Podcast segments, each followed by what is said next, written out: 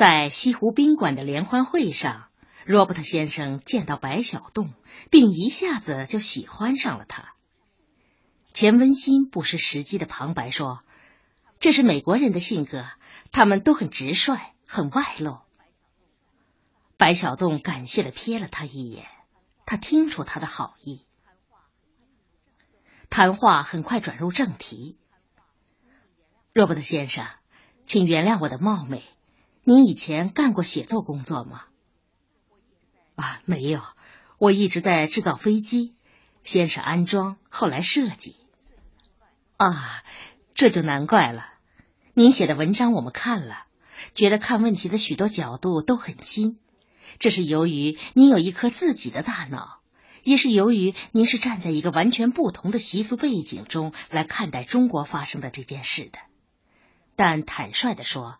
您的描写不够生动，您更像在写新闻，而不像是在写报告文学。听了翻译，罗伯特显得很沮丧，沉默了一会儿，问：“能有补救的办法吗？”啊，当然，我们建议由我们出面，请一位作家来帮助您写这篇东西。他可以直接去采访，也可以从您这儿了解事件经过。这样，您的广告可以不登。至于写作酬金，将来稿件发表，我们会按照标准付给作者的。你们付给他，我无权过问，但我的酬金也是应该给的。一边谈话，罗伯特先生请白小洞去喝咖啡，喝了一半，有人邀他跳舞，于是只剩下白小洞和钱温馨了。直到现在，白小栋才细细的看清了钱文新。他今天嘴唇淡淡的抹了口红，眼睫毛也似乎修饰过。累吗？不。呃，你不是在给旅行社当翻译吗？怎么又来给企业家牵线呢？现在好多国外旅游团，其实真正的目的不是旅游。是来考察投资的环境，省政府早就意识到这一点，所以敦促我们把纯粹的旅游服务变成全方位的服务。这也是适应内陆省份进一步改革开放的需要。有些角色就常常往我们身上摊派。啊，你真了不起！这话从哪儿说起？你英语说的真好。你是没有听见真正的好英语，不过多亏你没听见，否则你就会笑话我了。钱文新端起咖啡喝了一口，接着说：“其实啊，应当反过来说，不是我了不起，是你了不起。”白小洞吃了一惊。我翻译英语是本职工作。换上任何一个人，只要有合适的环境，他都能很快胜任。但你就不同了，你在各种场合都能体现出自己的才华。我不明白，可能你不明白，嗯，不过我明白。我为许多人翻译对话，有党政领导，有企业家，也有演员什么的。这些人不是结结巴巴、词不达意，就是莫名其妙的瞎恭维，甚至有些人和外宾握手都恨不能伸出四肢。你没有这样，刚才你的一番话很机智，很得体。啊，我真的没有意识到。白小栋有些惶然。钱文新抬起头望着他，凝视了一刻。好就好在一切都是自然的，在和外宾接触中这样有分寸。你是我碰到的头一个人。白小洞真的感到不安了，不安而又不知道怎么样解脱，这使他有些手足无措。呃，喝咖啡，喝咖啡吧。不好意思了，咱们换个话题，嗯，换个题目。好吧，换个题目。钱文新笑着表示同意。又说了一会儿话，钱文新看看手表，站起身，十分礼貌，也多少有几分不安的说：“真对不起，今天一直抽不出空来陪你。现在我的时间又到了。话没说完，身边恰巧走过来一位刚从舞场上下来，正用手绢擦汗的很丰满的姑娘。于是钱文新叫道：“梅梅。”梅梅应了一声，转过身。她眼睛不大，但容貌很甜。这是黄土编辑部的白主编，哎，这是我的同事宋梅梅。梅梅，请白主编跳舞去呀。钱文新笑着，礼貌的朝白小洞点点头，离去了。白小洞看着钱文新的背影，呆呆的看着，一直到他消失在人丛中。他似乎觉得他离开的太快了些。嘿，白主编，跳舞吗？啊，好，好，呃，他想说不跳了吧。他跳舞的水平不怎么行，而且实在说他没有多少心思。可是宋梅梅那双亮晶晶的眼睛正望着他，那双眼睛是微笑的、妩媚的，在这样一双眼睛面前，他很难拒绝。等乐曲再次响起的时候，他们双双进入舞池，是冰雪中的雪橇队。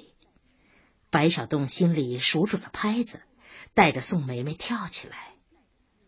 他跳舞并不在行，但乐感很好，这就使动作有起伏、有节奏，就使得双方能很快的融入乐曲中。宋梅梅望着他说：“你跳的真好。”啊，不好。白小洞回答，却不看着他，离得太近了，直望着对方。不太合适，真的很好，白主编。哦，不，真的不好。嘿，你这个人！宋梅梅笑起来，依稀中，白小洞感觉到她牙很整齐，很白。啊，对了，你别叫我白主编。为什么？哦，我不习惯，尤其在这种场合。那我叫你什么？白小洞或者老白，老白，你也不老啊，相对而言比你老。嗯，不见得。你今年有没有三十？三十可找不着我喽。过了五一我就四十了。真的？宋梅梅惊奇的睁大眼睛。不知是真还是假。舞曲突然换了拍子，是中四部。你今年有多大了？白小东问。你猜猜。嗯，二十六。白小东有意压低了些，他知道姑娘们对这个问题格外敏感。不对，再猜。那二十七。嗨。怎么越猜越大了？我二十四。白小东吃了一惊，二十四，他竟这样小。可看看他已经相当丰满的体态，看看他从容老练的舞姿，看看他得体的、充满风情又足以缭乱人心的微笑，这哪像二十四岁的姑娘？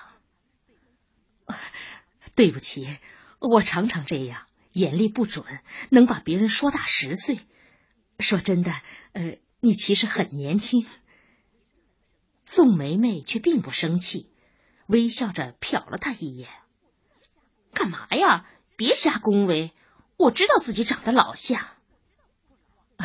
不老不老，又说假话。哎，真话是真话，真的不老。乐曲终止了。他们俩双双退回原位。白小栋要了两份饮料，递给宋梅梅一份。一边喝着，白小东问：“你参加工作几年了？”“不到一年。”“在这之前呢？”“待业。”“待了几年？”“嗯，从十六岁开始。去年我才调进旅行社，算是跟着钱文新学习。嗯，你不是待业青年吗？怎么会调进来呢？白小栋很奇怪。宋梅梅惊奇的望望他，笑起来：“哈，看样子你真不愧是搞写作的，什么事情也逃不过你的眼睛。好了，我全告诉你吧。现在城市青年参军需要高中文凭，这你总该知道吧？”白小栋点点头。可是有许多人根本连初中都没有毕业，却堂而皇之的参了军，这你恐怕就不知道了。白小东笑笑，他听说过这些。我呢，也是花了不小的代价才搞全了一套手续。啊，花了什么代价呢？宋梅梅看看白小栋，没有回答。白小栋意识到自己的唐突，迅速停住口，同时心里不由得泛出几丝感慨。在这之前，他总觉得自己那一代学生最不幸。上小学时是困难时期，上中学时是文化大革命，再下来是农村插队，而现在他才觉得未必。不错，现在更年轻的一代都显得很阔绰、很愉快。他们身穿牛仔装，足蹬旅游鞋，出入卡拉 OK 歌厅。但这只是现象，而在这现象后面的是，他们也在为自己的未来焦虑。他们没有碰上文革，却碰上了改革。改革是天经地义的好事，但对每一个具体的人来说，又未必是好事。改革使人与人之间的关系商品化，使一切都变得很实际。他们在新的形势面前，同样有自己的苦恼。同样要付出代价，付出奋斗的汗水，这其中自然也包括屈辱和牺牲。他的思绪被宋梅梅的问话打断了。“嘿，白主编，你认识钱文新很久了吗？”“啊，不，我们才认识。刚才我远远看见你们，猜着你准是他的男朋友。”“瞎说了。”真的，你挺有风度的。白小栋吃了一惊，现在的女孩子怎么回事？嘴一张，什么就全出来了。也许时代确实不同了。要放在前些年，这句话可以被无限制的延伸，可以让人产生许多也许荒唐、也许合理的联想。乐曲又响起来。他们再次进入舞池，又跳了两场。白晓东借口汽车要来接他了，向宋梅梅告辞：“再见，再见。”宋梅梅眼神是恍惚的，跳了几场舞，她似乎很有些舍不得。走了几步，白小栋又被宋梅梅叫住，什么事也没有。宋梅梅只说了声“拜拜”。声音怪里怪气，不过也许是她的耳误。他也笑着向宋梅梅招招手，算是回礼。走到门厅，他才想起来，应当托宋梅梅带他向钱文新和罗伯特先生告辞。编辑部很快请来了省内一位知名作家，采写罗伯特先生死而复生的事情。这位作家是个快手。不到一个星期，稿子已经完成。白小栋请老毕看，认为很好；让小黄看时，却过不了关。小黄一看见名家的稿子，就总是有一肚子怨气，手法太陈旧了。这种写法要是换个新手写，肯定被枪毙。不一定吧？老毕不慌不忙的和他争论。我们每期刊发的作品。不说百分之八十是新人，起码百分之五十是新人吧？哪有百分之五十？他妈的！现在的刊物全叫名人给垄断了。小黄愤愤不已。从大学毕业分到这儿以后，他一直在偷偷写小说，一天又一天的朝外寄，却通通退了回来。小梁曾有幸看过他那些小说。别人问究竟怎么样时，他只微笑着说：“无可奉告。”白小洞没有插话，一则他已经习惯了小黄这种偏激的言辞，二则他也是从那个年代过来的，他懂得靠自己的几句劝解或批评，绝不可能从根本上解决这种偏激。再者，现在许多刊物确实不像话，小说成了交易品，你发我的，我发你的，弄得文坛上出现了一批哥们弟兄，很是乌烟瘴气。直到小黄牢骚发够了，主动降低了火力时，他才表示了自己的态度。稿子不错，抓紧发牌，争取上第三期。由于是真人真事，所以发牌之前，白小洞专程去西湖宾馆找到罗伯特先生，请他核实一下文章内容。钱温馨理所当然的进行翻译。罗伯特先生很认真的听他翻完，很痛快的签了字。谢谢你，白先生。请问我在离开贵国之前能见到文章发表吗？哦，恐怕不行。为什么？你们不准备尽快发表它吗？当然尽快，不过最快也得三个月。天哪，三个月，这还叫最快吗？